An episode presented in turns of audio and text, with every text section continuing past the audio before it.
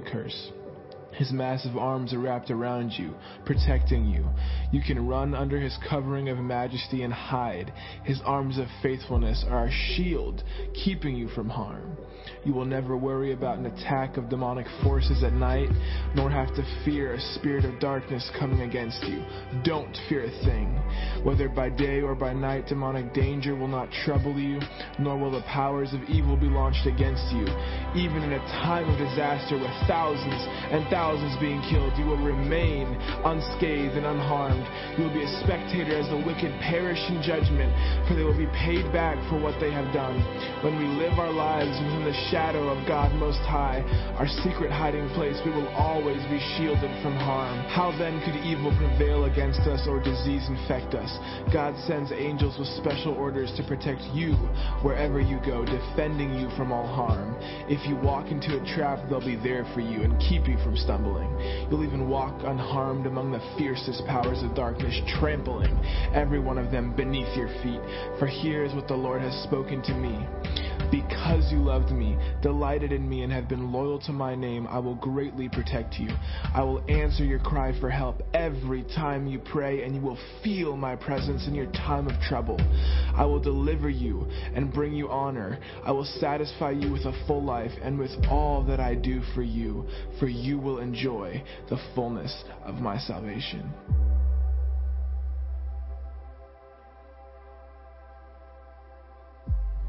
When you abide under the shadow of Shaddai, you are hidden in the strength of God Most High.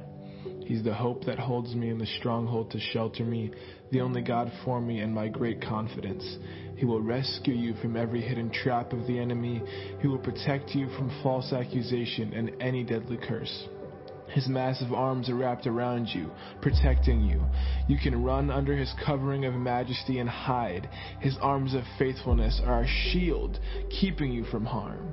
You will never worry about an attack of demonic forces at night, nor have to fear a spirit of darkness coming against you. Don't fear a thing. Whether by day or by night, demonic danger will not trouble you, nor will the powers of evil be launched against you.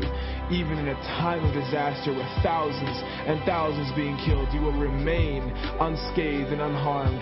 You will be a spectator as the wicked perish in judgment, for they will be paid back for what they have done. When we live our lives within the shadow of God Most High, our secret hiding place, we will always be shielded from harm. How then could evil prevail against us or disease infect us?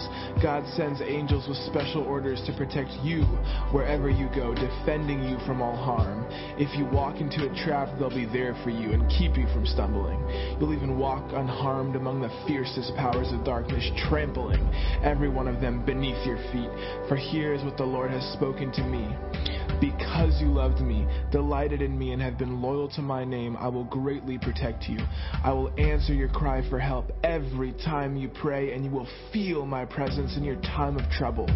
I will deliver you and bring you honor. I will satisfy you with a full life and with all that I do for you, for you will enjoy the fullness of my salvation.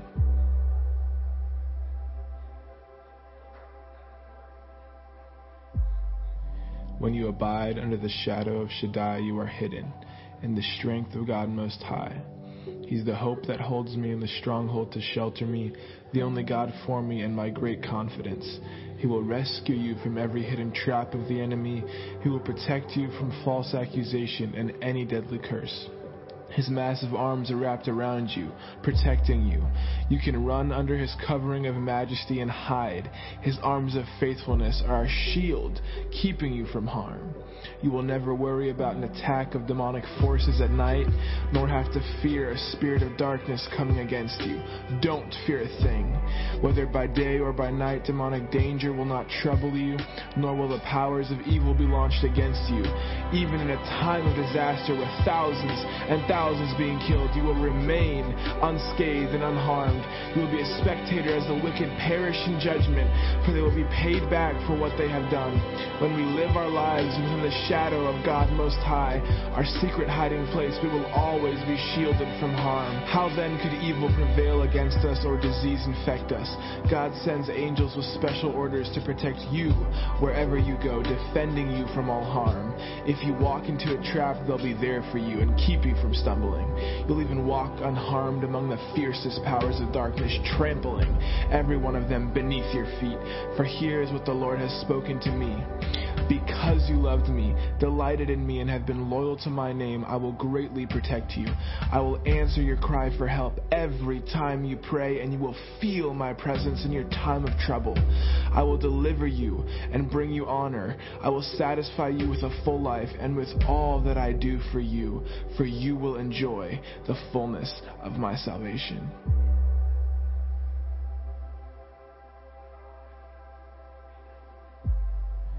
When you abide under the shadow of Shaddai, you are hidden in the strength of God Most High. He's the hope that holds me in the stronghold to shelter me, the only God for me and my great confidence. He will rescue you from every hidden trap of the enemy. He will protect you from false accusation and any deadly curse.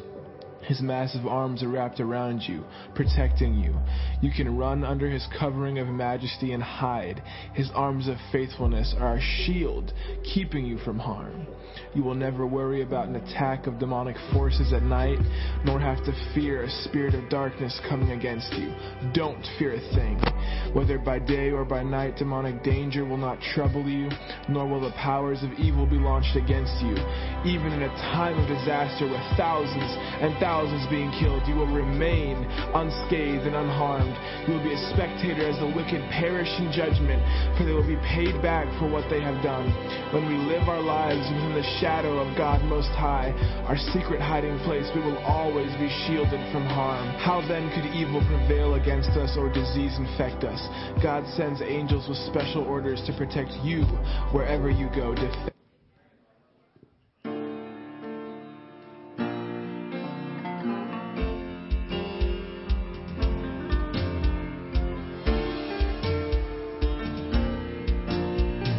Good morning. Welcome to Vic- Victory Christian Fellowship this morning. It's an exciting day to praise the Lord and to glorify Jesus. He's the most exciting person you'll ever meet, and He loves you with all of His heart. Father, we're so grateful and thankful that we have a good God, and we can call upon Your name, and You hear us, and You answer us, and You show us great and mighty things. And we give You the glory and the praise and the honor this morning in Jesus' name. Amen. Let's worship the Lord Worship together. this morning. Come on.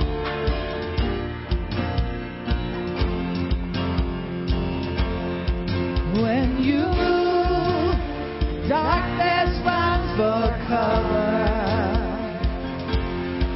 When you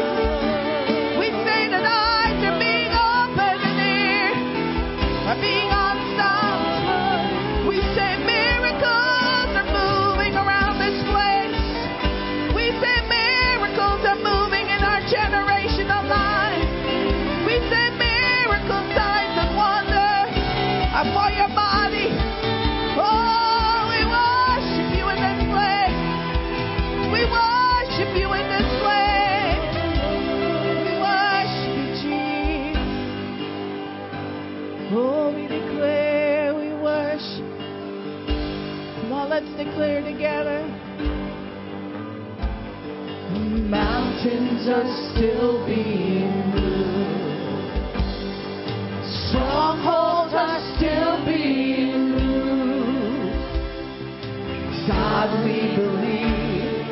Yes, we can see it. Wonders are still what you do. Bodies are still.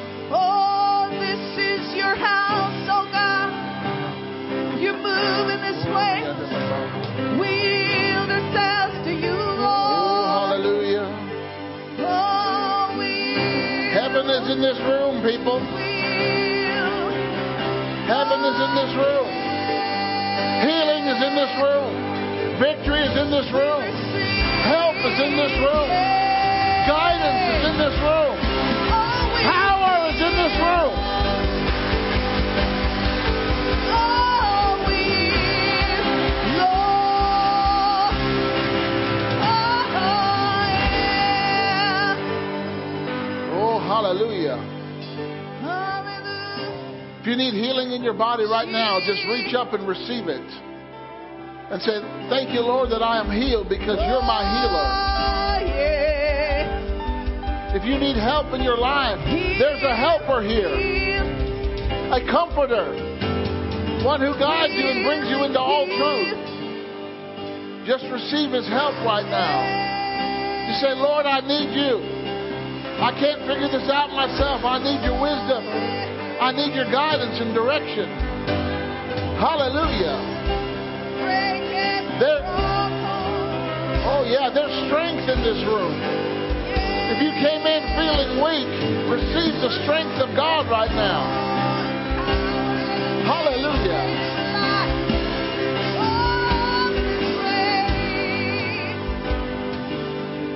Oh, glory to God.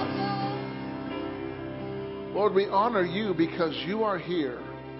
And when, whenever you're in a place, you bring every good thing with you. Hallelujah. We love you so much, Lord, and we thank you that you speak to us.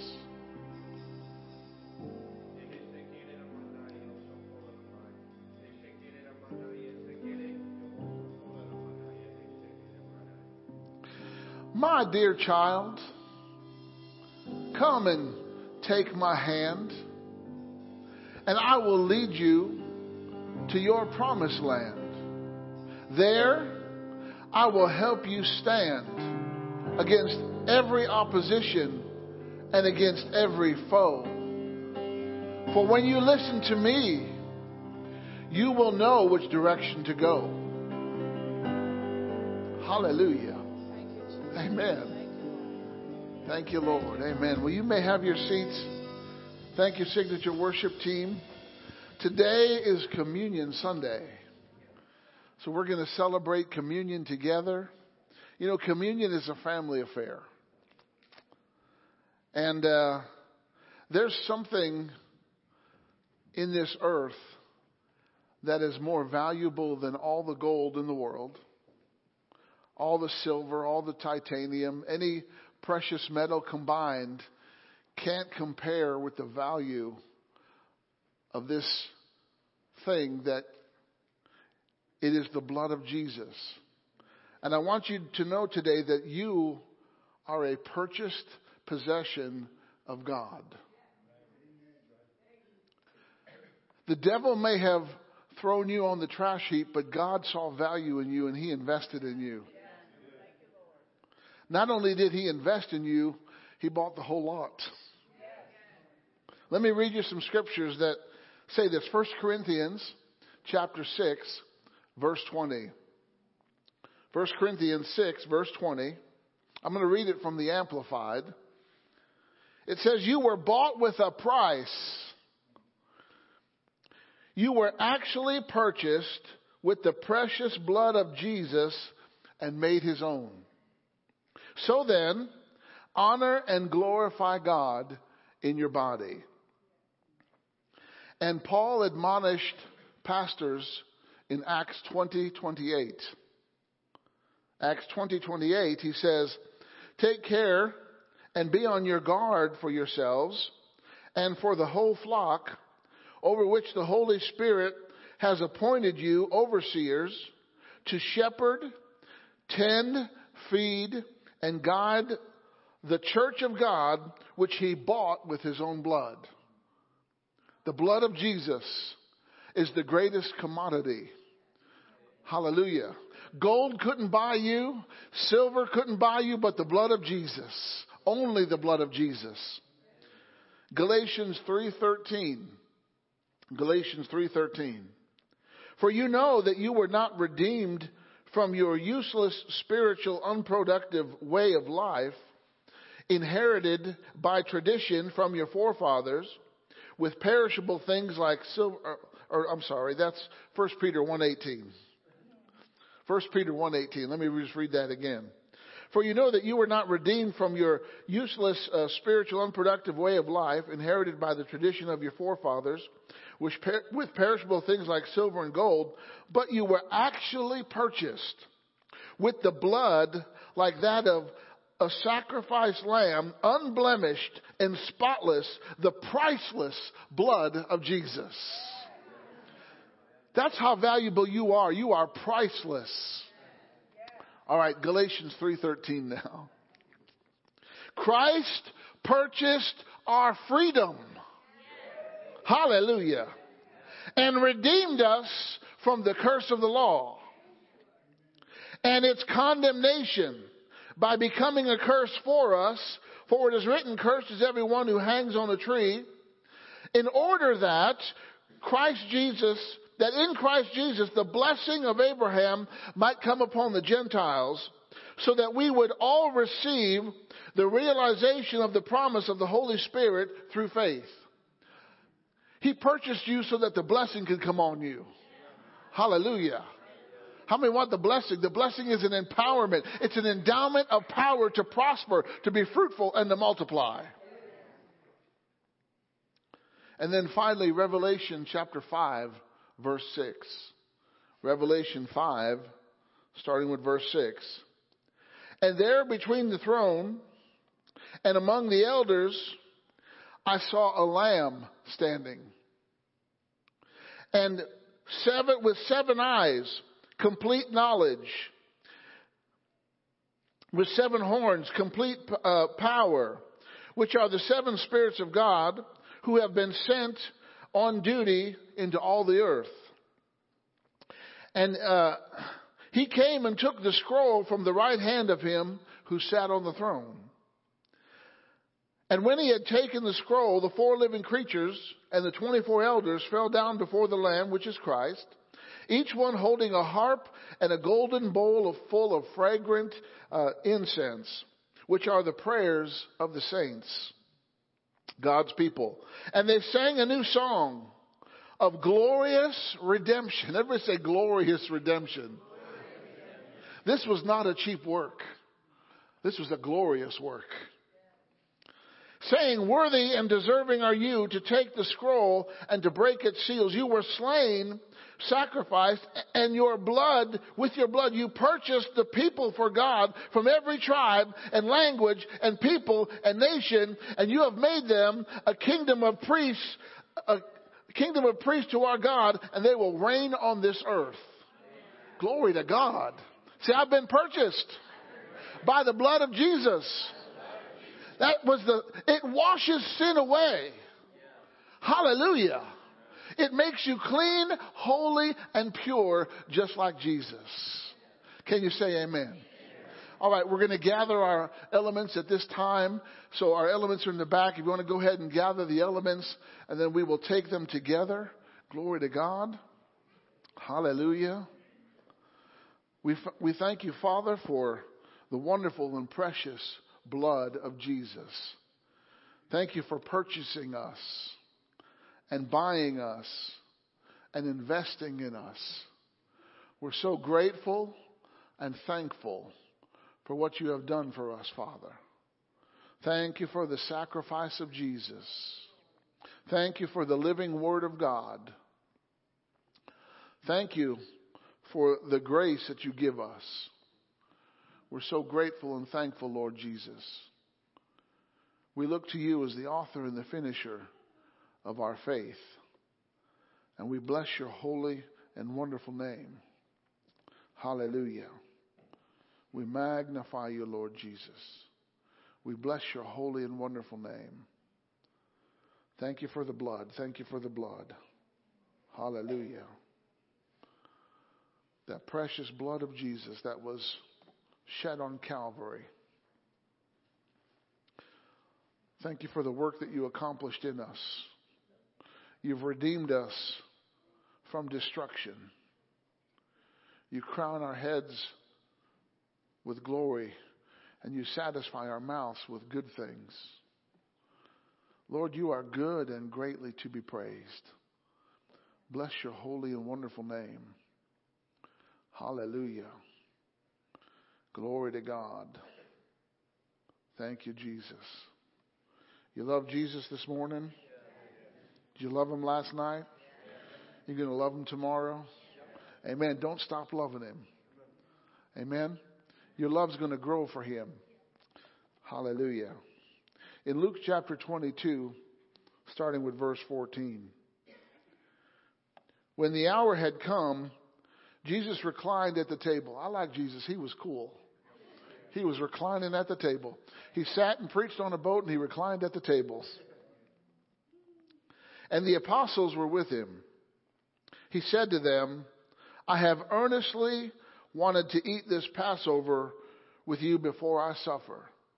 He's about to suffer and he's enjoying the fellowship of his friends at a meal, representing what his body was about to go through. For I say unto you, I will not eat it again until it is fulfilled in the kingdom of God. And when he had taken the cup, he had given thanks, and he said, Take this and share it among yourselves. For I say to you, I will not drink of the fruit of the vine from now until the kingdom of God comes. And when he had taken the bread, he had given thanks. He broke it and gave it to them, saying, This is my body, which is uh, given for you. Do this in remembrance of me. Let's remember.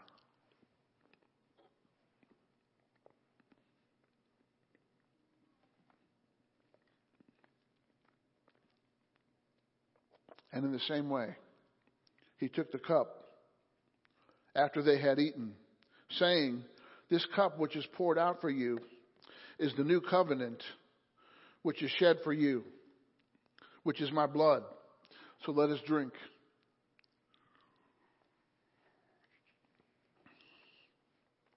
And let's give God some praise for what He's done to purchase us. Hallelujah. Thank you, Lord Jesus. Bless your holy and wonderful name. We praise you and glorify you and magnify you. Hallelujah. Amen, amen, amen.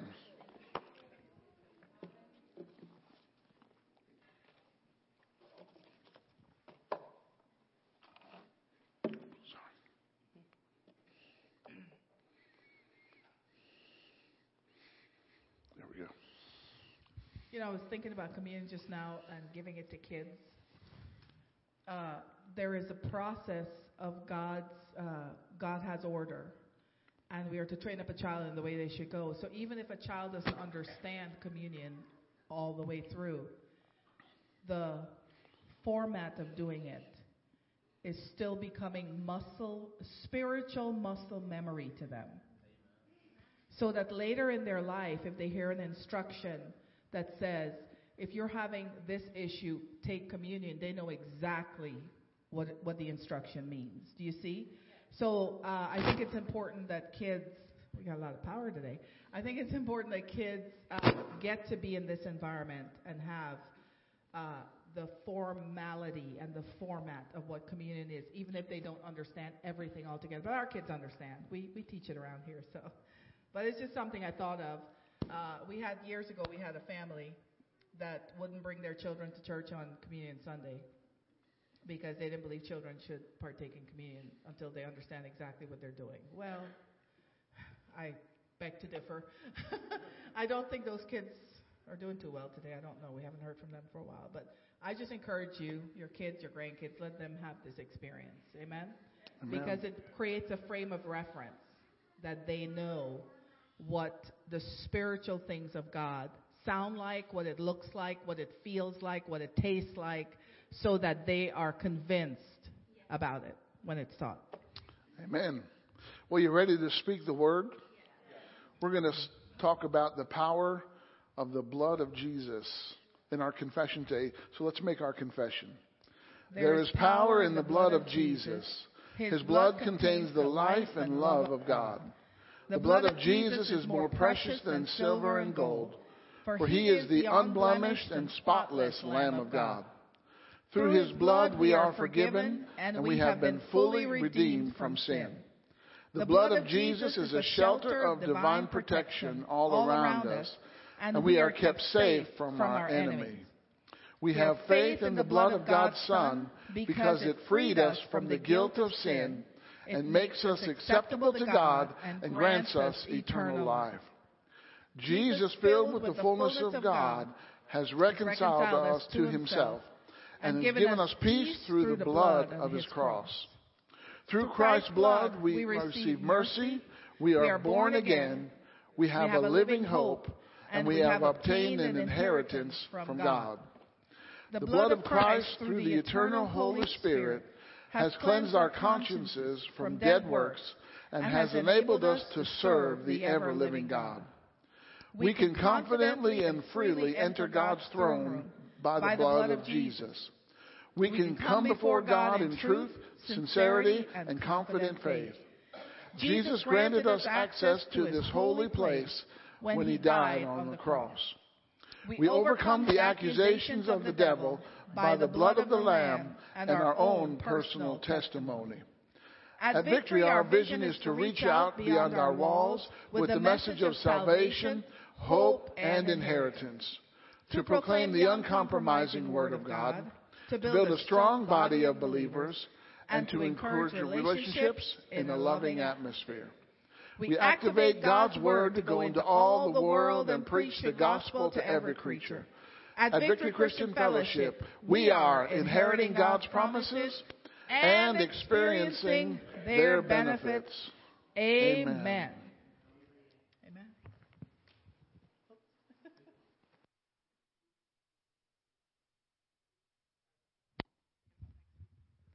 Good morning.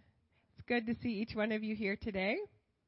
I welcome you to the house of the Lord at Victory Christian Fellowship. We have, in addition to our regular youth meetings on Tuesday evenings and Wednesday night refreshing, we have some other announcements. So, for the youth, we're having an emphasis this summer in going out into our community. So, we have plans in place. We're first of all, we're going to be meeting outside at the shed and making that our little hub to start, and then we'll come inside and cool off in the in the worship inside, and then we're going to be going to the square at different times and praying for people and ministering to people in music and in prayer. And then we have some plans to go play kickball down here at Memorial Park, and we're just getting out in our community as a as a youth group. And um, so come on out to Tuesday nights and you'll get filled in on, on all the details for that. We're calling it Summer Supreme 23. All right.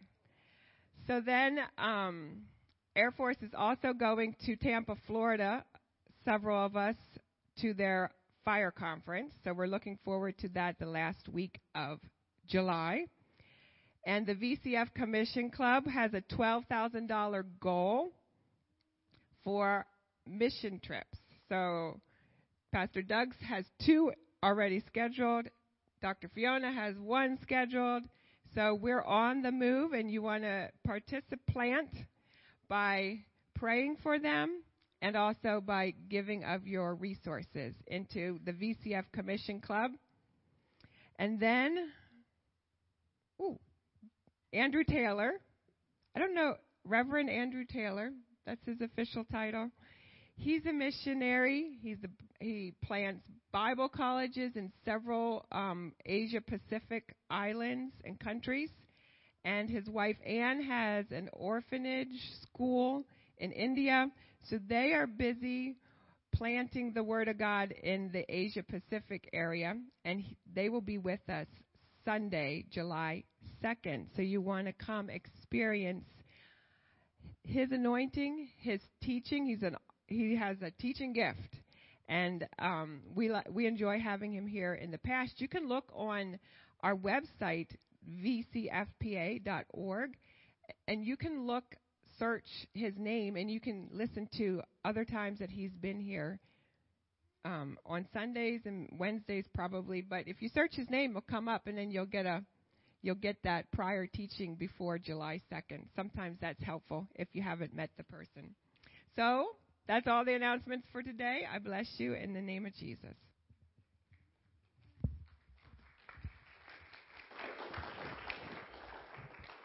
Amen. A lot of good things happening. You know, uh, one of my uh, pastors that I sat under growing up as a Christian, he always said the gospel is free, but the pipeline costs money. and uh, that is true. Hallelujah. But you know what? God is able to do it. Amen. We have a Jehovah Jireh. How many have a Jehovah Jireh? I want to read a scripture to you from uh, First Chronicles chapter 29. First Chronicles 29, starting with verse 1. First Chronicles 29, verse 1. Furthermore, David the king said unto the, all the congregation, Solomon, my son, whom alone God has chosen, is young and tender, and the work is great, for the palace is not for man, but for the Lord. Say, the palace is not for man, but for the Lord. He's talking about the temple, and today we make up the temple of God. The people of God make up the temple of God. Now, notice what David did in verse 2. He said, Now I have prepared with all my might for the house of my God. David took preparation. Now, it was in David's heart to build the temple. He, he wanted to build a temple. And he came up with the idea, and God said, You know, uh, no man has ever talked to me about building a temple, but David was disqualified because he had too much blood on his hands. So God chose his son Solomon to be the one to build the temple. But David had this thought. He said, if I can't build the temple, that doesn't mean I can't provide everything that the temple needs. Amen? So I have prepared with all my might for the house of my God. Notice he said the house of my God. Hallelujah. The gold for the things of gold, and the silver for the things of silver, brass for the things of brass, iron for the things of iron, wood, onyx stones, uh, glistening stones, and of diverse colors, all manner of precious stones and marble stones in abundance. Verse 3 Moreover, because I have set my affection to the house of my God, I of my own proper good, that's out of his own pocket. Amen. Gold and silver, which I have given to the house of my God, over and above all that I have prepared for the holy house. Everybody say over and above. David was a worshiper, he was a warrior, and he was a giver. And David loved the things of God. And he invested in the things of God because he knew that God would always bring a good return. So here at VCF, we don't pass a container, but we have a, a container by our bookstore. And one as you come in, we call it the seed planter. You can give anytime during the service. Everybody say anytime. I really mean that. And uh, if you're watching online, you can uh, go to our website, and there's ways to give that way. If you need to use a card, you can go to the bookstore. If you make a checkout, make it out to VCF, and you can put it in anytime. There's envelopes at the seed planters there. So, Father, we give you thanks and praise as we invoke the blessing of God on your people today. We call them blessed. We thank you, Lord, that they give and they sow, and you make their seed grow. And Lord, you prosper them, protect them, and provide for them in Jesus' name. And everybody said, Amen. All right. We got some awesome kids in this place and some awesome teachers and helpers. So kids, we want to dismiss you, to your kids live class now. Kids, have a good class.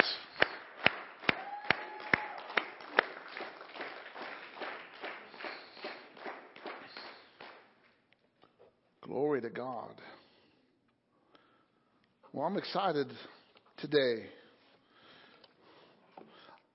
I've never been not excited sharing the word. so it's pretty much a given. Amen.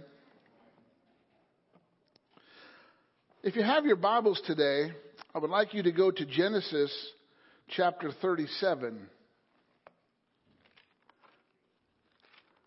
And I'm going to talk to you today about the manifold grace of God. It, this is the key to overcome trouble and to have good success. And we're going to see a type and a shadow today in the Old Testament that direct, directly relates to the New Testament. And we're going to make the connection today. Amen? And we're going to talk to you about a man named Joseph. And in Genesis chapter 37, starting with verse 1, it said, Jacob dwelled in the land where his father was a stranger in the land of Canaan. So just a note, Jacob dwelt in the land where his father walked. One generation walked so the other one could possess. Amen? Are you, aren't you grateful for those who've gone before you and paved the way? Okay?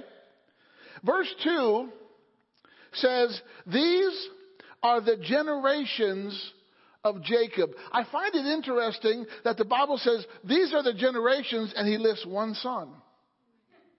Okay? Jacob had 12 sons. All right? These are the generations of Jacob. Joseph being 17 years old. Can you remember when you were 17? Remember what George, George Burns said? I wish I was 17 again, or, or I think it was 18 or whatever it was.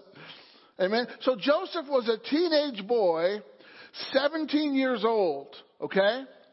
And uh, he was number 11 son of Jacob, okay? And uh, he was feeding the flock with his brethren. And the lad was with, with the sons of Bilhah and with the sons of Zilpah, his father's wives. And Joseph brought his father their evil report. Okay? Uh, so Joseph, uh, he was honorable, he was trustworthy, and he was faithful.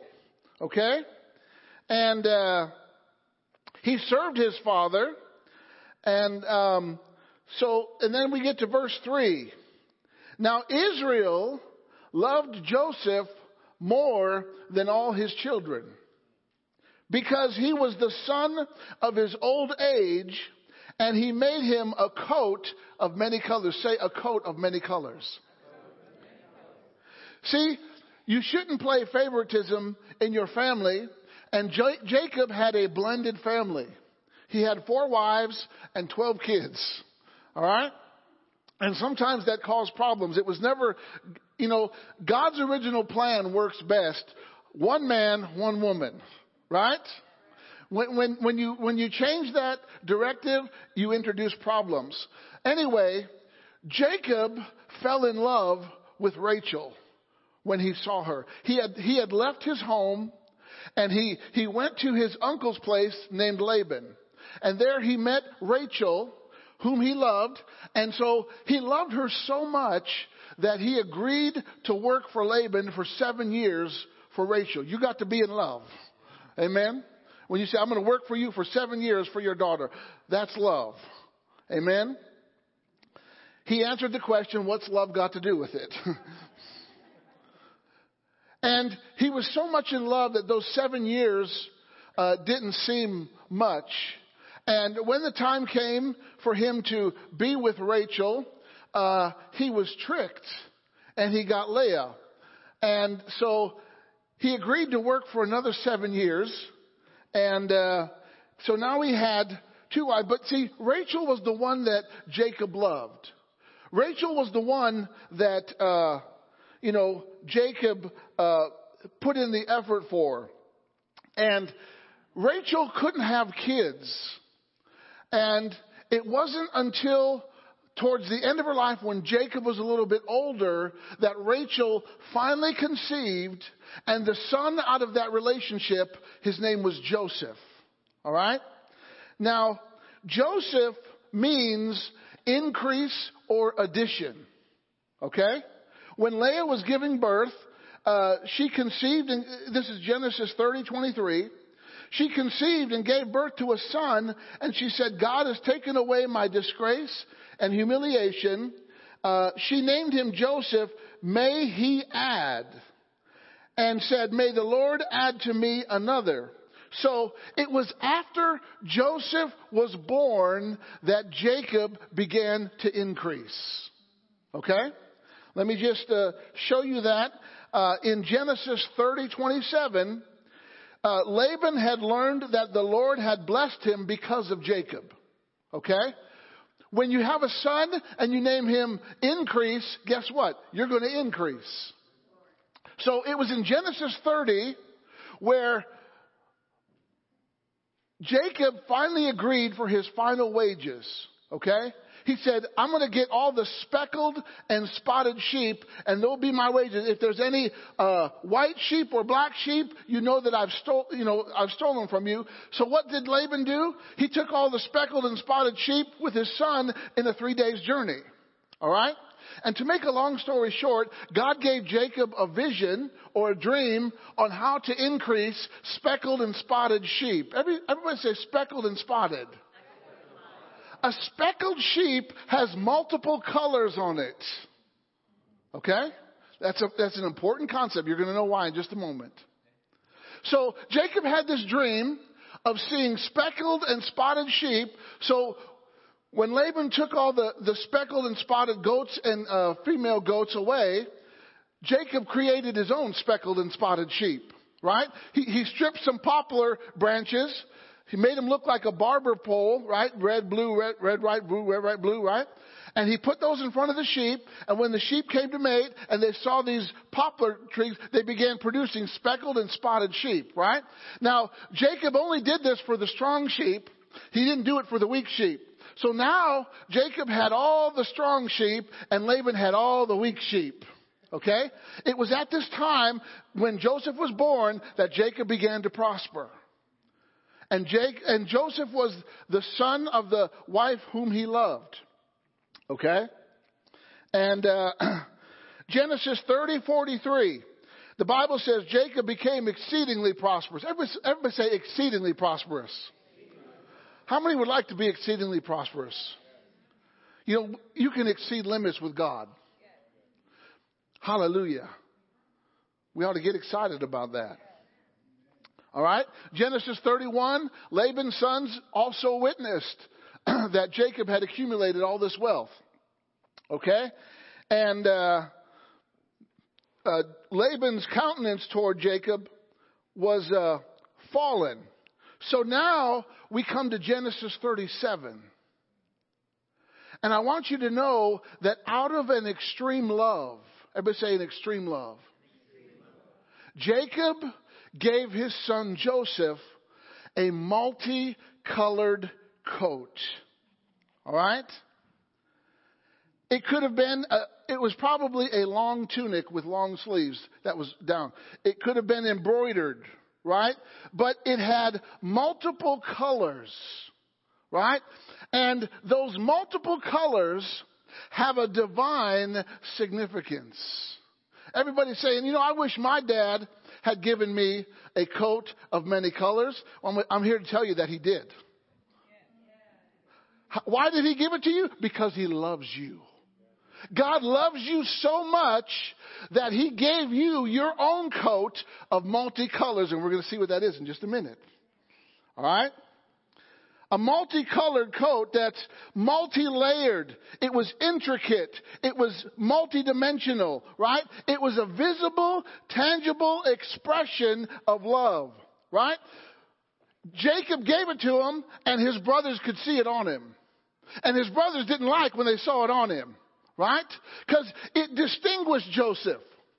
It set Joseph apart. It showed every other brother that he was the favorite. And he wore that thing. Every time he went to see his brothers, it was like a fashion show. I don't know. And here's Joseph on the line. And I want you to notice that Jacob made it for him. It was tailor made. It was specifically designed for Joseph. It was intricate. Okay?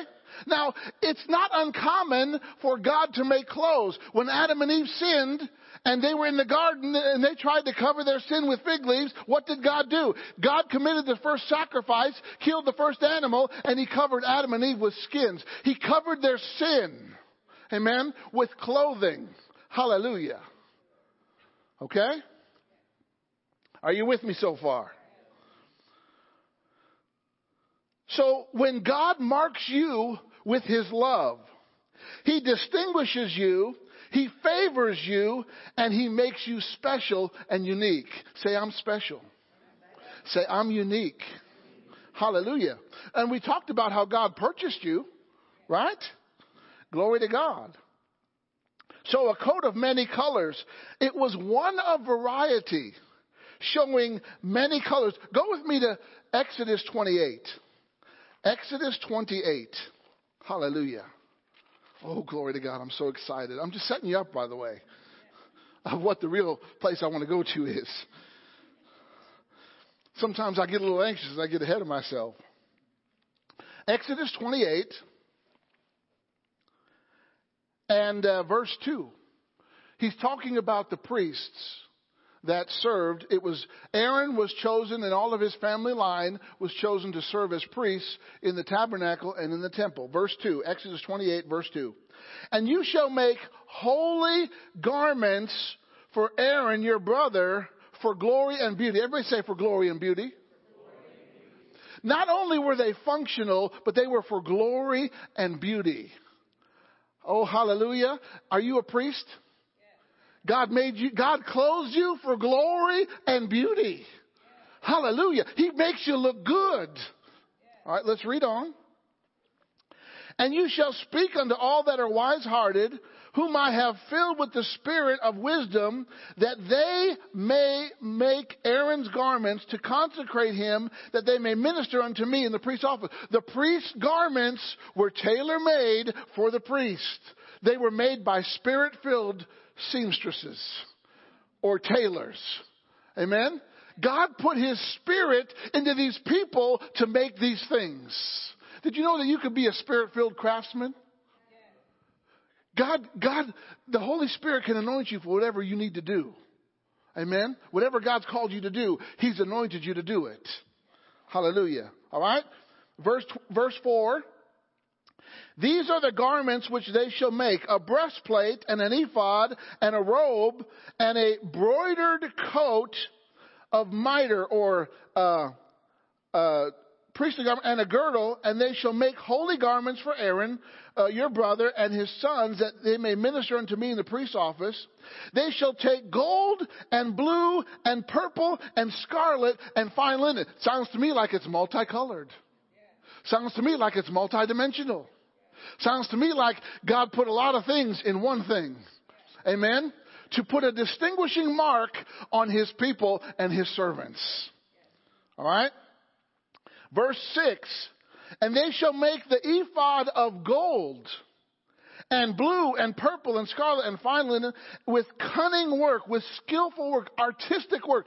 God is an artiste. He loves to design things. All right, verse 7.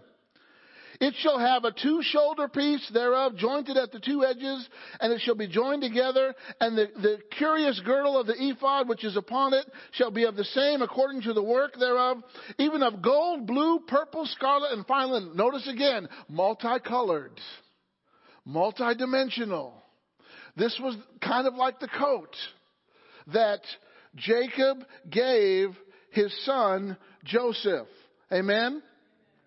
And Joseph's coat, oh hallelujah, it's a type of God's grace. God's grace can come on someone. God's grace can be deposited in someone. Hallelujah.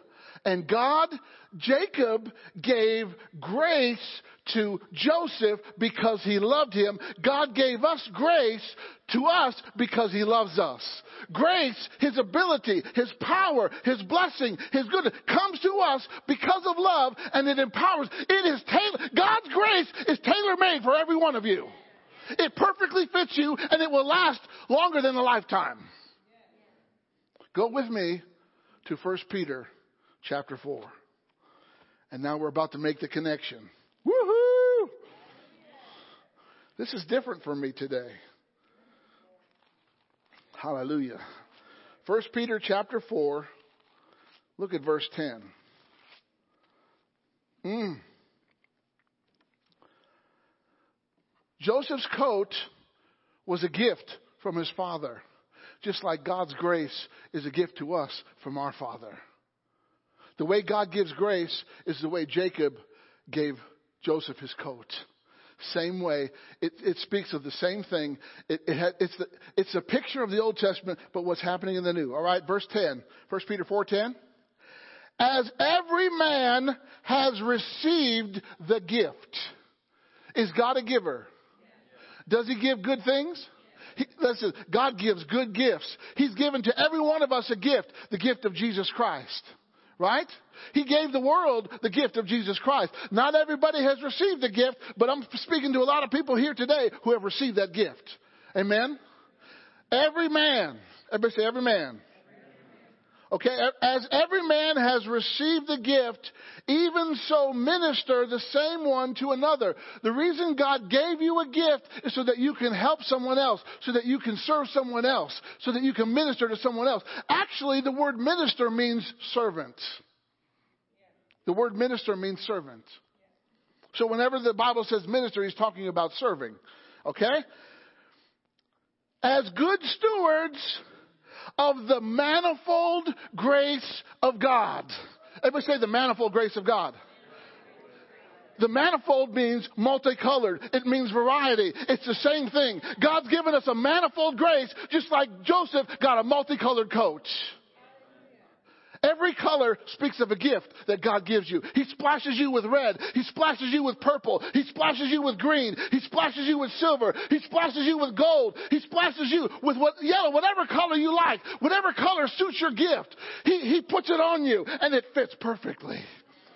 And you're supposed to wear it wherever you go. Why? Because it's God's distinguishing mark. I have set my favor on you. I have set my mark on you. I have set my calling on you. Hallelujah. Everywhere Joseph wore that coat, people knew that that was Jacob's son because it distinguished him. And do you realize? It was after he received the coat that he began to dream. Once you get God's grace, he starts to open up spiritual things to you when God's grace comes into your life, things, you begin to see things, you begin to know things, you begin to hear things that you haven't heard before. Read, read the Bible. After he was given the coat, then he, then he says, then he dreamed a dream. God was giving him a, a, a, God was giving Joseph a picture. Now that my grace is on you, I can show you where I'm taking you. I can show you what I want you to do. After he got the grace, that's when he started to dream. Oh, hallelujah. Hallelujah. So, because God loved you, He gave you a coat, a garment, a covering, His enabling grace, His manifold grace. His grace has many dimensions. It has many functions. It has many operations, but it all comes from God. And that grace began to operate in Joseph's life. It began to work in Joseph's life. And we're going to see how that grace worked his entire life. All right? And his enabling grace shows you his desire, your destiny, and a dream. A picture of the right image of what you were created to be and where God has taken you. Say, you know, God's taken you somewhere? You're not just here occupying space. God's got a purpose and a plan for you. Actually, He's got multiple plans for you. And it doesn't matter your age. Moses, did not start doing his plan until he was 80. John the Baptist started in the womb. I think that covers us all. Anyone in between, right? Whether you're in the womb or you're 80, you can still do God's plan. Amen? Age has nothing to do with it. Faith has everything to do with it. Hallelujah. Oh, glory to God. Mm. Go with me to John chapter 1. John chapter 1. Hallelujah. John chapter 1. So the coat that Joseph got is the grace that we get today. It's a picture and a type and a shadow of God's grace.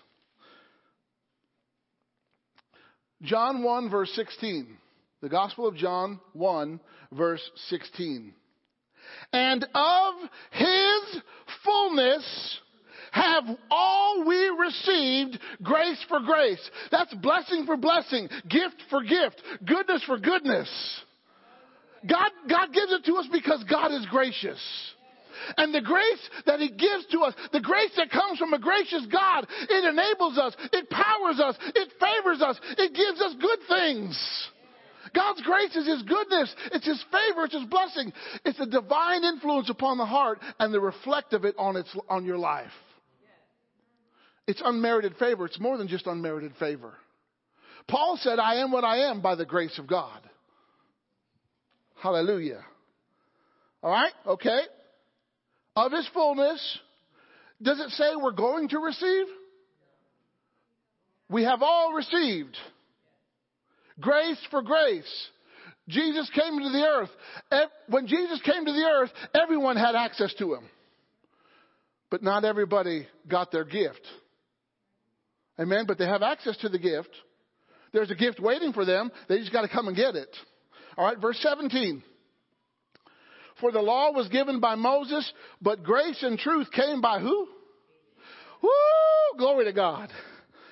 Oh, hallelujah. Go to Isaiah 61. Isaiah 61. Mm.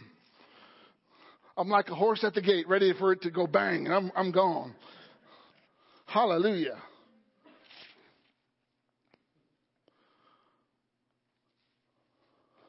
Isaiah 61, verse 10. Woo! This really could be shouting close.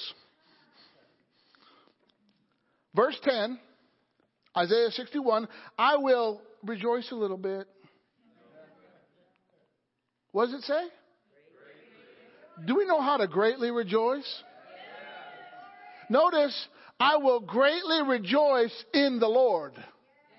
If you can't find anything else to rejoice about, you can rejoice in the Lord. Because He's always good. All right? My soul shall be joyful in my God, for he has clothed me with garments of salvation. Oh, hallelujah. He has covered me with a robe of righteousness. And I guarantee you that salvation and righteousness has multiple colors in it. Why does it have multiple colors? It can go with anything that you're wearing. It can go with any function that you attend. Multiple colors. Covered me with a robe of righteousness as a bridegroom decks himself out. I'm telling you, when it's your wedding day, you get decked out. Amen. Say, I'm decked out with Jesus. You, and when you're decked out with Jesus, you can deck out the devil. As a bride adorns herself with her jewels. On the priest's garment, there were multiple jewels, multiple colors. You know what? God's grace looks like a rainbow trout. I said that for the fishermen. Or God's grace is like the rainbow in the sky, multiple colors. Amen? God's a colorful God. He's not some dull, drab God. He's exciting. He's vibrant. He's full of life. Amen? Glory to God. So, I want to talk to you today based on Joseph's coat. I want to talk to you about different things that the grace of God does for your life. Amen? Okay, I got to hold that thought. Go with me to Psalm 84. Psalm 84. And look at verse 11. You're going to just see a few things because grace is m- manifold. It's multi-dimensional. it's it's a variety. It's it's it, it has a lot of things, but it's just it's the same God. Amen. Different functions, but the same God. And uh, Psalm 84, verse 11. You're going to find that uh, grace is freely given. For the Lord God is a sun and a shield. He's a provider and a protector. For the Lord will give grace. Say, the Lord will give grace. And glory. No good thing will he withhold from them that walk uprightly. See, if you want to benefit from the grace of God that he freely gives, you've got to walk right, live right, do right.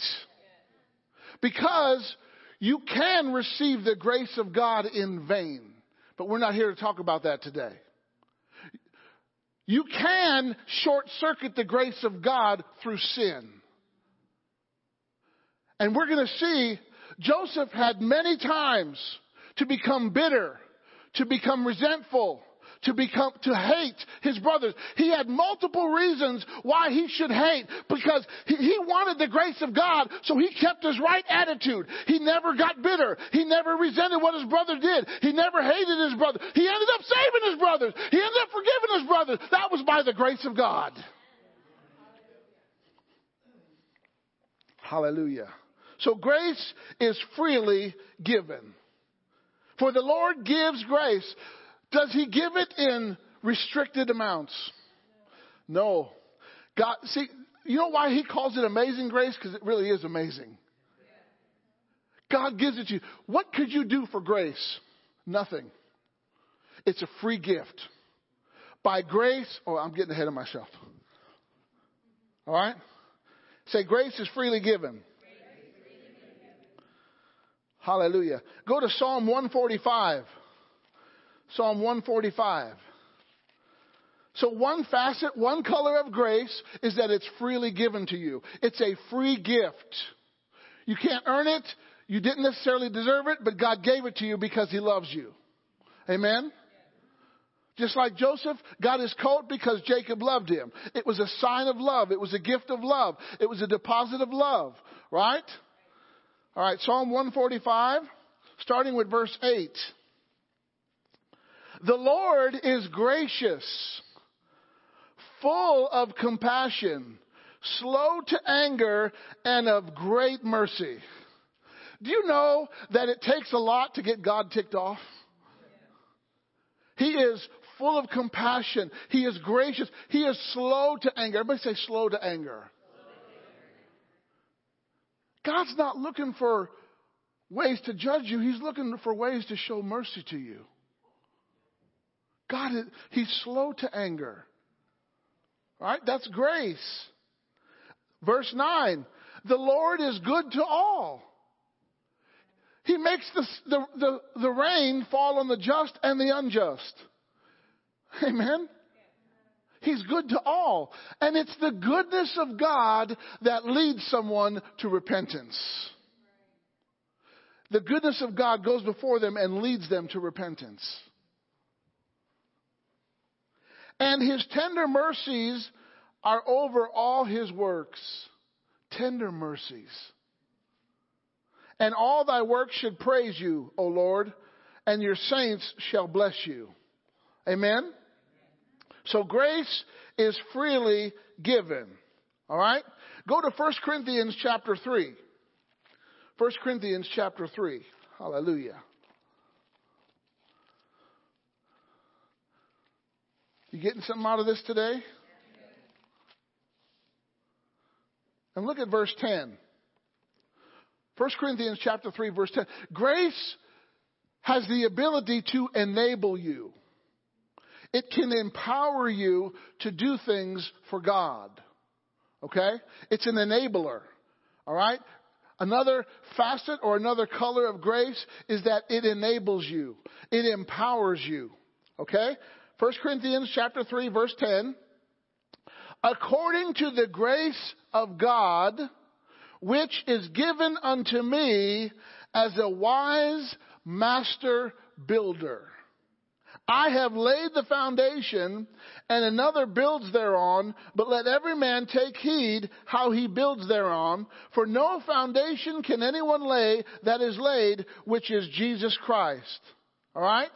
So Paul, he was called by God to be an apostle. One sent out to go and start works.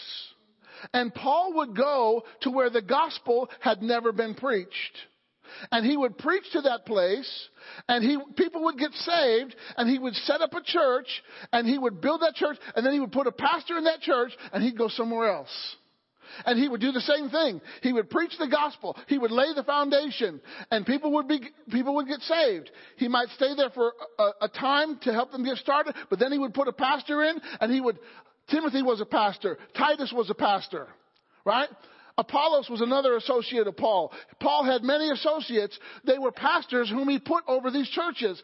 And, and Paul would have to pastor for a time until a pastor would come. But he would lay the foundation. How, how did he, where did he get the skill to lay the foundation? Because of the grace of God that was given unto him. It was the grace, it was the enabling power of God that caused him to go and lay a foundation. He became a wise master builder in the spiritual realm. What was he before he was a wise master builder? He was a demolisher. He was a demolition team. He would destroy the church instead of build the church. So the grace of God came into his life and changed him from a destroyer to a builder. Hallelujah. What can God's grace do for you? Everybody say enabling grace. Okay? That's another color, another facet, another dimension of grace. All right, go to Acts chapter 4. Acts chapter 4. See, just as Joseph's coat had many colors, God's grace has many facets, many functions. Okay? Hallelujah. Acts 4, verse 33. With great power, gave the apostles witness of the resurrection of the Lord Jesus Christ, and great what was upon them? Everybody say great grace. Was upon just a few of them? See, it was the great grace that gave them great power that caused great miracles. It was the enabling grace that caused them to do great things for God. It's God's power working in you and working through you. It's the enabling grace. It's another color of the coat that God gave you because He loves you. Can you say amen? amen. Hallelujah. All right? Oh, yeah. Go to 1 Corinthians chapter 1. I, I, you're going to laugh at the statement that God gave me for this. 1 Corinthians chapter 1. In order for um, nuclear power to work, they have to enrich uranium, right? Or plutonium. But it has to be enriched. Guess what? God enriches his body. He charges you like uranium and plutonium in a nuclear reaction. Oh, hallelujah. 1 Corinthians 1 4. I thank my God always on your behalf for the grace of God which is given to you by Jesus Christ, that in everything you are enriched by Him in utterance and in all knowledge as the testimony of Christ was confirmed to you. Say, I'm enriched. Woo! When that uranium gets charged, there's a nuclear reaction, and the nuclear reaction produces power. Hallelujah. It's the reaction that causes the power of God to flow. We got a reaction. Grace gives us a reaction. It enriches us in all things. Hallelujah. Something's happened at VCF. Saints are getting enriched. Hallelujah. You're getting powered up. You're getting charged, supercharged. Hallelujah. Why? We got a community to win.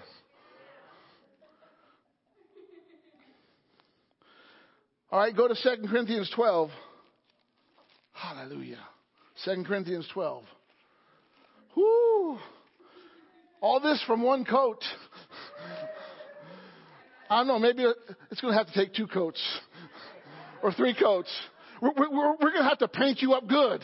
Amen. We're going to have to, listen, we need to go paint the town red with the blood of Jesus. Might take one or two coats. Amen. That's all right. We got a rainbow of color to choose from. Hallelujah. Why we're multifaceted. We, we got the manifold grace of God. Hallelujah. Second Corinthians 12. Paul had a thorn in the flesh. It was not an actual thorn, or he could use tweezers and pull it out. Okay? It's amazing how scholars debate what the thorn in the flesh was. It was some eye disease. No. It was some infirmity. No, it was a messenger of Satan to buffet Paul. That's what it means to buffet. To beat. Everywhere Paul went, he got beat up. That's why Luke had to write the book of Acts because Paul needed a physician and the great physician. All right. Say the thorn in the flesh was a messenger of Satan to buffet Paul. Because he tried to beat Paul up so the revelation wouldn't get out. Okay? All right? Verse 9. So Paul sought the Lord for about three times for this thing. And God responded, verse 9, 2 Corinthians 12, verse 9. He said to me, My grace is sufficient for you, for my strength is made perfect in weakness.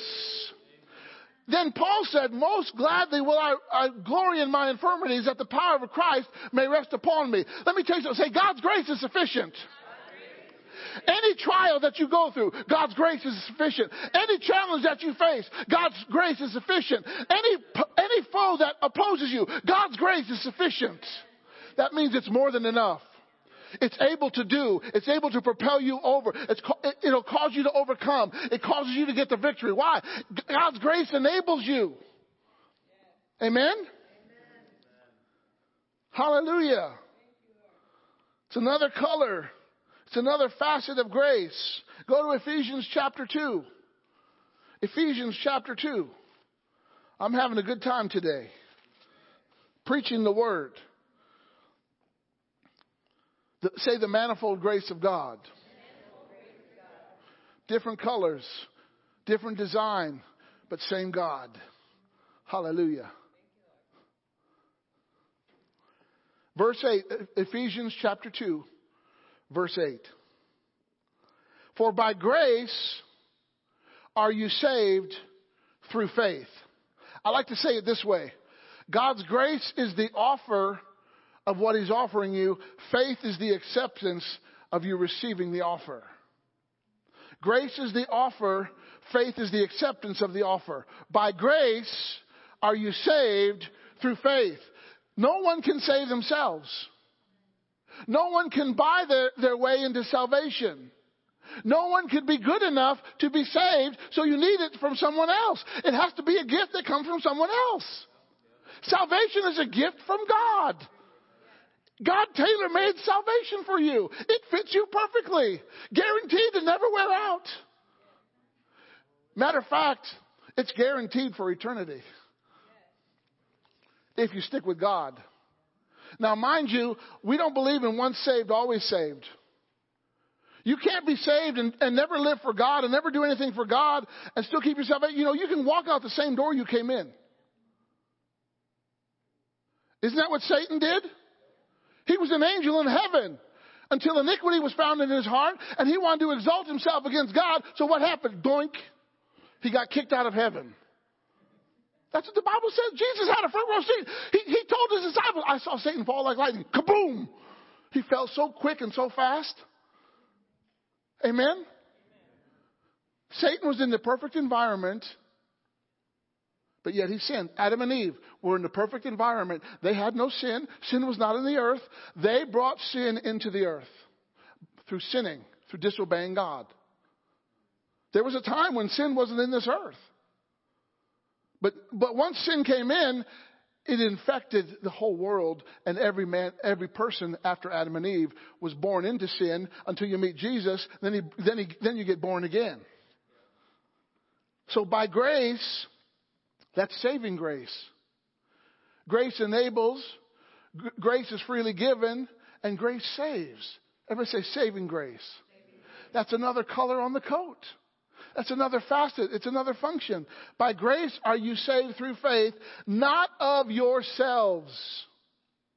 It is the gift of God, not of works, lest any man should boast, for we are his workmanship, created in Christ Jesus unto good works. See, the New Testament tells us to put on Christ. Christ is our multicolored coat that was given to Joseph. Romans, I think it's 13:10 that says be clothed in Christ. Did you did you wear your anointing today? Did you put on the anointing today? Amen. That yoke destroying, burden removing power of God. Amen. Y'all are looking good today. You must you must have wore your your grace today. Hallelujah. Look at your neighbor and say, "You got your robe on?" Amen. Hallelujah. Go to 1 Timothy. 1 Timothy chapter 1, I think. Let me see if that's correct. Yeah. Look at the saving grace that Paul experienced. 1 Timothy chapter 1 verse 12. And I thank Christ Jesus our Lord who has enabled me. Notice that phrase, enabled me. For he counted me faithful, putting me in the ministry, who was before a blasphemer, a persecutor, and injurious. That means an evil speaker. But I obtained mercy because I did it ignorantly and unbelief. And grace of our Lord was exceeding abundant with faith and love, which is in Christ Jesus. So think about this. Paul was a persecutor, a blasphemer, an evil speaker, right? He was a Christian terrorist. And so he's going on the road to Damascus. He got letters from, from the synagogue to persecute Christians, okay? And he meets Jacob's descendant, Jesus, on the road to Damascus. And Jesus looks at Paul and he says, Why are you kicking against the pricks? He said, Paul, the, the, the clothes that you're wearing aren't going to work for what I've got for you to do. I'm going to give you a new garment. I'm going to give you a new robe. I'm going to clothe you with myself. I'm going to clothe you in Christ. So Paul, he's blinded, right? For three days. What else are you going to do when you're blind? Pray. Amen? So for three days, he fasted and he prayed. And God, he speaks to a man named Ananias. And he says, Ananias, I want you to go. He gave him the exact address, the exact location of where Paul was, right? And you can read about this in Acts 9. And Ananias was a little bit reluctant. He said, Lord, I know of his reputation. Lord said, don't worry. He's a chosen vessel unto me. He goes in. He lays his hands on Paul. Ananias lays his hands on Paul. Scales fell from his eyes. He got an upgrade in clothing right there. Right there, he took off the old man, he put on the new man. He, not only did he have hands laid on him, scales fell from his eyes, he was baptized with water and filled with the Holy Ghost. That was a triple that was a, a, a triple deal, right? Three and, three in one combo, right? Hands laid on, scales fall off, get baptized in water, you're cleansed from sin, and you get filled with the Holy Spirit, you're, you, you got the, you got the garment of grace on you right now. And what did Paul do? Man, he started to preach the gospel. He started to proclaim, right? That's the saving grace of God. It turned a blasphemer, an evil speaker, and an injurious person into a preacher of good news, a planter of churches, a builder of the body of Christ. That's what the grace of God can do. Amen? It's got many facets, many colors, many dimensions, but it's the grace of God. It's all in one coat. And the coat is Christ. Christ is our coat. And, and the Bible instructs us that we got to put on Christ every day. Amen? Don't we have to put on the armor? Hallelujah. Okay? Go to Acts chapter 14. Another color, another facet of grace is that it enables you to serve. It enables you to serve. Acts 14, verse uh, 26. Acts 14, verse 26. And there they sailed to Antioch from where they had been recommended to the grace of God for the work which they fulfilled. Everybody say the work. When God gives you grace, He enables you to serve in the work of the kingdom. You have to serve somewhere in the kingdom. You have to be an active servant. You know, um, it may not be as prominent now, but the United States has a draft, right? Selective service. When you're 18, right, you got to sign up at the post office, say, I'm 18, I'm eligible. If, if the country needs me, you can draft me, right? Are you going to go in draft number one or draft number two? But uh, it's, it's to serve the country if needed. If we're at war or if there's an invasion, right? The country can call you up to serve. What about the church? We don't have a selective service, but you know, God expects you that once you get the grace of God and you see how well it fits you, you need to start doing something for God in His kingdom. Amen? You got to find st- something to do in the church, something to serve uh, mankind. Amen? Say, I got to serve. Why? Because the grace enables you to serve. It causes you to serve. Amen? That's what grace does. Grace is unselfish. Grace puts others first. Okay? For the work which they fulfilled. Verse 27. When they were come, they gathered the church together. That's work. They rehearsed all that God had done. They had a testimony service. They gathered the worker, they gathered the church together. They had a testimony service telling all that God had done. Right? and how he had opened the door of faith to the Gentiles, and there they abode a long time with the disciples. They were teaching and praising God. That was work. Amen? Say, I've been made to work for God. All right, go to Romans chapter 12. This is the manifold grace of God, all from a coat. Hallelujah. One coat. You only need one coat for your wardrobe. Hallelujah. Why? It goes with anything and it fits you perfectly. It doesn't show off your bad stuff. It only shows off, it only highlights your good things. Romans 12, verse 3. For I say to you, through the grace given unto me, every man that is among you not to think of himself more highly than he ought to think, but to think soberly according as God has dealt to every man the measure of faith. For as we have many members in one body, and all members have not the same office. So we, being many, are one body in Christ, and everyone members of one another. Verse 6, having then gifts differing according to the grace of God that is given to us, whether prophecy, let us prophesy. If your gift is to prophesy, then prophesy. If your gift is to administrate, then administrate. Right? According to the proportion of faith. Uh, verse 7, or ministry, that's helps, that's service. If you like to serve people, then serve them. Let us wait on our own ministry. He that teaches on teaching. I'm using my gift right now. I use my gift to serve in that capacity. This is the capacity that God called me to, that God equipped me to. So this is my function. Not everybody has the same function, and that's okay, because we're a body. We're a multi-variety, multicolored body, and when we all work together, God's work gets done. Look around. We're all different, aren't we? We look different. We have different personalities. Not one fingerprint in this room is the same. That's how unique God made us.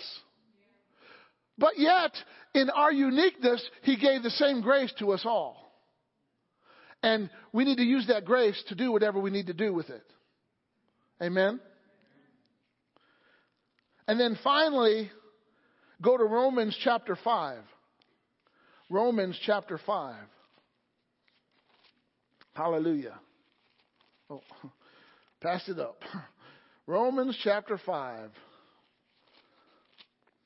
So, the, the, the, variety of grace, it's freely given, it empowers you, it enables you, it saves you, it helps you serve, and grace will help you stand. You know, sometimes you got to stand. Amen?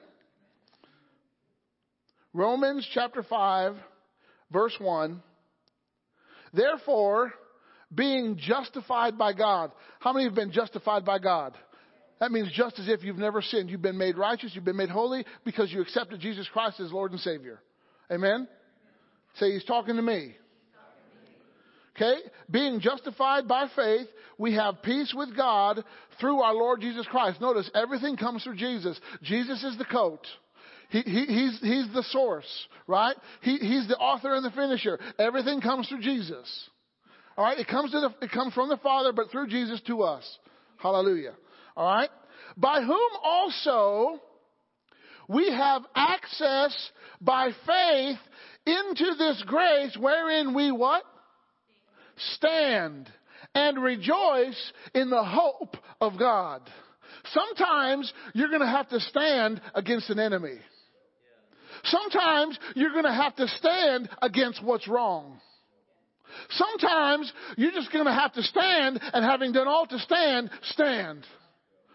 You're going to have to trust God no matter what it looks like, no matter what it feels like, no matter what people are saying. You're going to have to stand your ground and trust God. And grace enables you to stand.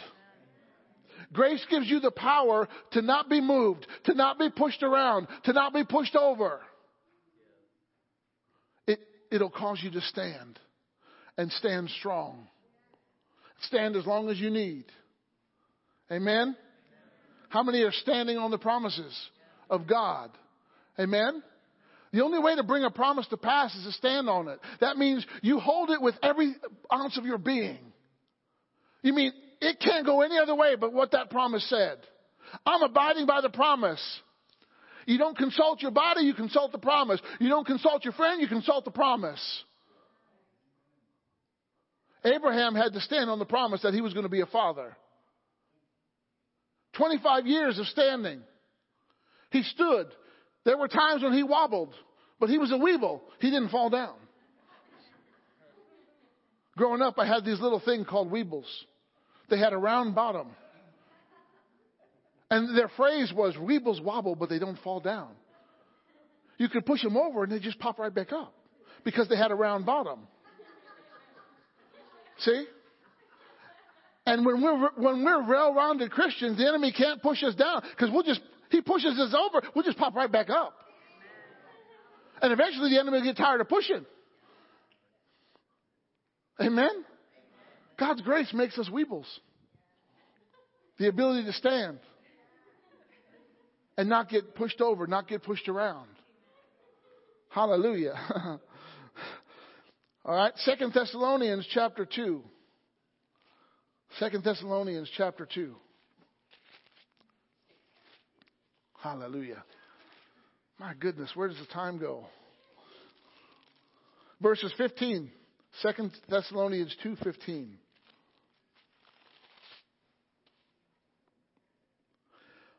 Therefore, brethren, stand fast.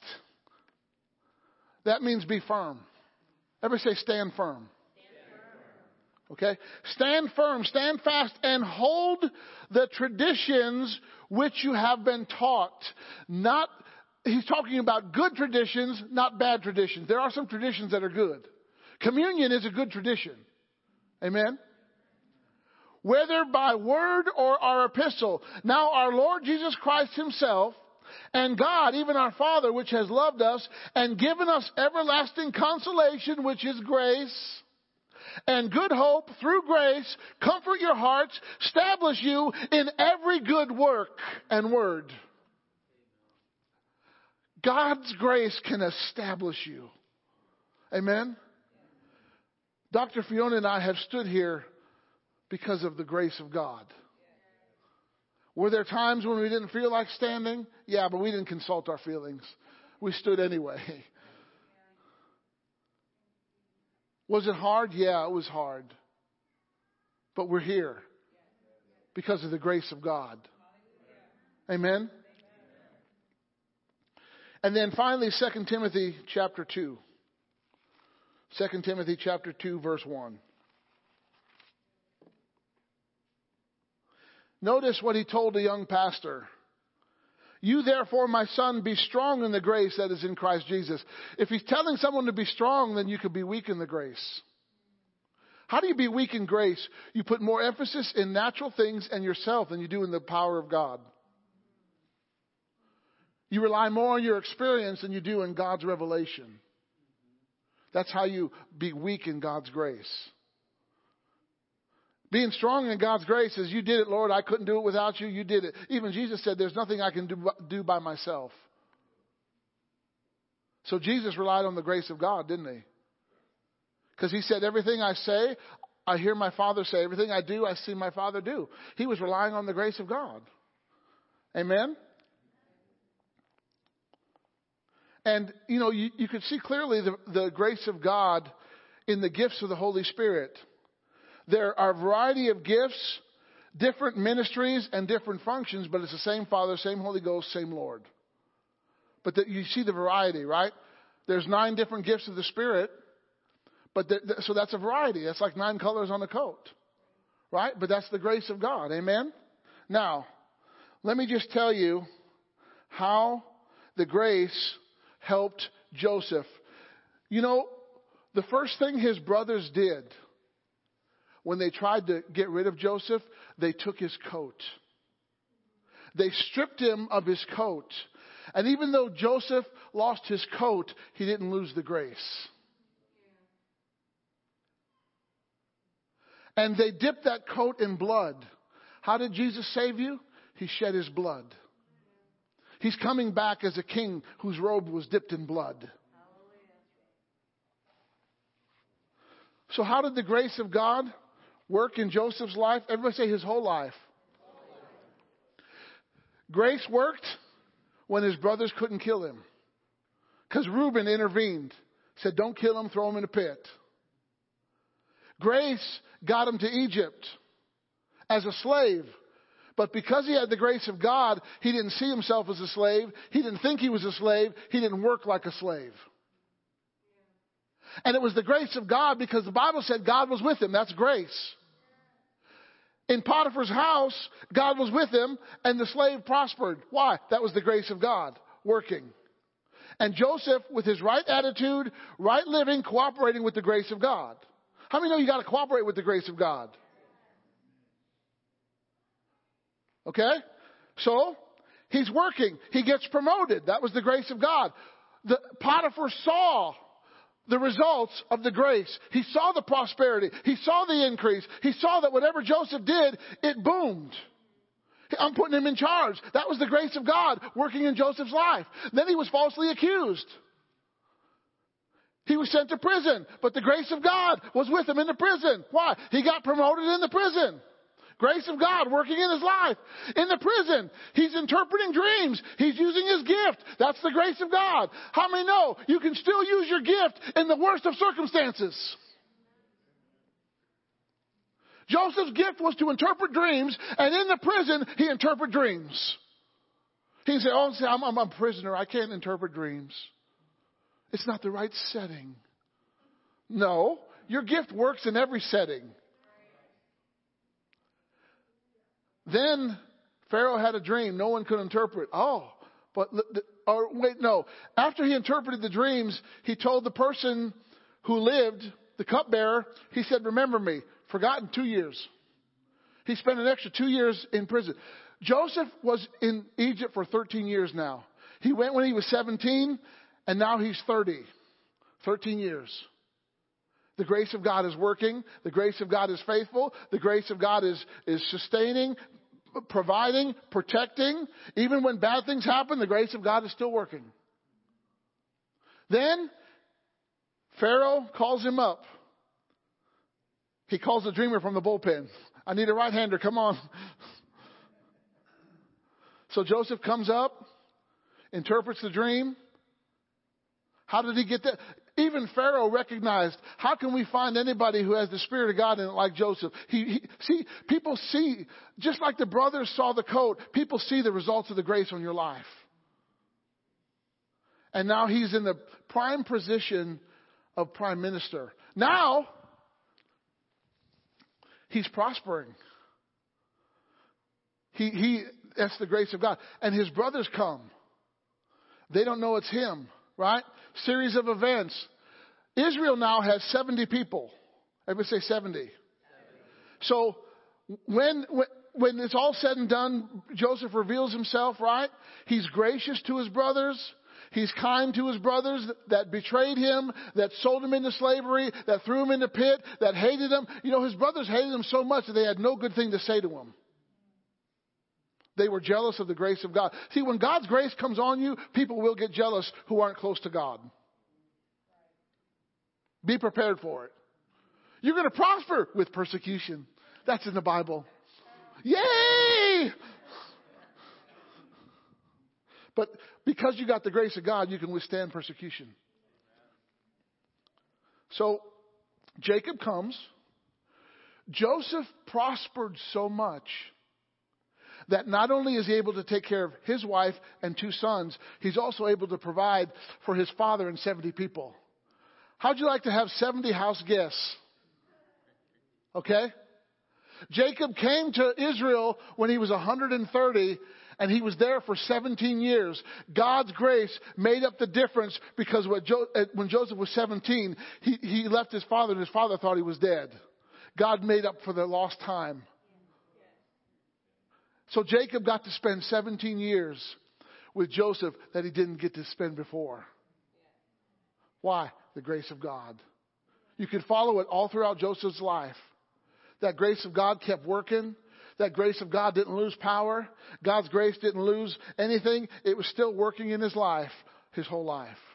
Amen? Now, we know that God doesn't hang out with complainers whiny babies, or grumblers. So if Joseph would have done any of that, God would not have been with him. But the Bible is, it's recorded in the Bible forever that God was with him. That means God's grace was with him. Amen. Jesus said, I'll never leave you nor forsake you. Now, even if you walk with God and mess up and you make a mistake, there's grace to bring you back. Amen. Grace and mercy work together. Because mercy gets you right, grace gets you the goods. Once you're right with the mercy, you can receive the goods. Amen? That's the manifold grace of God. All from a coat. It's a long tale.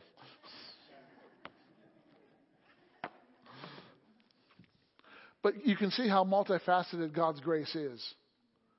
It can function a lot of different ways. It can operate in many different kinds of ways, but it's the same grace. Amen? And I know that you need the grace of God today in your life. There's grace to be healed. There's grace to be made free. There's grace to be made strong. There's grace to be saved. If you're here today and, and, you're not saved, you don't know the Lord Jesus Christ as your personal Lord and Savior, you need to know Him. Amen? You need to know that when you, when you die, you're going to spend eternity in heaven. And the only way you, you can know that is accepting Jesus Christ as your Lord and Savior. If you're here today and you've never accepted Jesus as your Savior, I would love to introduce you to Him. If you're here today and uh, you just need help in your life, you need direction in your life, you need strength in your life, you need healing in your body, come up for prayer in the name of Jesus. Hallelujah. God's grace can handle it. If you need to be filled with the Holy Spirit, there's grace to be filled. Amen. And boys, it tastes good. God's filling is good. Hallelujah.